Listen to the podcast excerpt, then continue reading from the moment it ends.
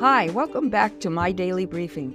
This is Gwen Diaz, and I hope you're enjoying the podcast and discovering that the Bible really does make sense when its stories are told in chronological order.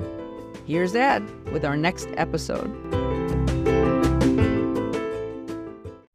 Hi, it's Ed again. Let's go to episode 312, titled Paul Heads Home, Then Heads Out on a Third Missionary Journey.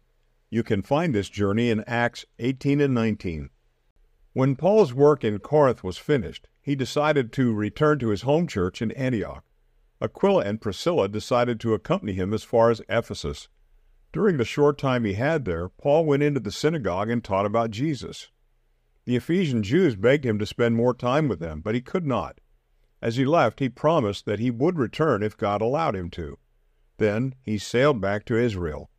Before going to Antioch, Paul headed to Jerusalem to meet with the church leaders. He reported all that had happened as he traveled through the Gentile countries. He described his visits to the churches he planted in Galatia, his trip across Asia, then how God led him all the way to Macedonia, Achaia, and Greece. Paul's second missionary journey had taken three years. Then Paul spent a year and a half on furlough in Antioch before he set out on a third missionary journey. Once again, he began the trip by visiting the churches in Galatia and Asia. While Paul was traveling and teaching, a man named Apollos arrived in Ephesus. He was a well educated public speaker from Alexandria, Egypt. He knew a lot about the Old Testament, and he believed that Jesus was the Messiah spoken of by the prophets. Apollos also understood that John the Baptist had baptized people who were ready to repent and turn back to God.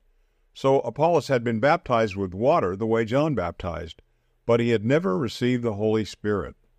When Apollos entered the synagogue in Ephesus, he began to teach the things that he knew. Aquila and Priscilla, who were still there, heard him. They invited him into their home and explained to him the role of the Holy Spirit. Well, this excited Apollos, and he asked to be baptized in Jesus' name so that he could be filled with the Holy Spirit. No longer did Apollos speak with just his own passion and ability, he spoke with the power of the Holy Spirit. When it was time for Apollos to leave Ephesus, the believers sent letters to Achaia asking the Christians in that province to welcome him. Apollos was well received, and people from all over Achaia grew in the Lord as a result of his teaching. He helped them understand and defend the faith that Paul had originally taught to them. One of the cities Apollos taught in was Corinth. Meanwhile, Paul returned to Ephesus as he promised he would. The first thing he did when he arrived was to baptize some of the believers. And as they were baptized in Jesus' name, they were empowered by the Holy Spirit, just as Apollos had been. Then Paul stayed in Ephesus for several years. For the first three months he taught boldly in the synagogue.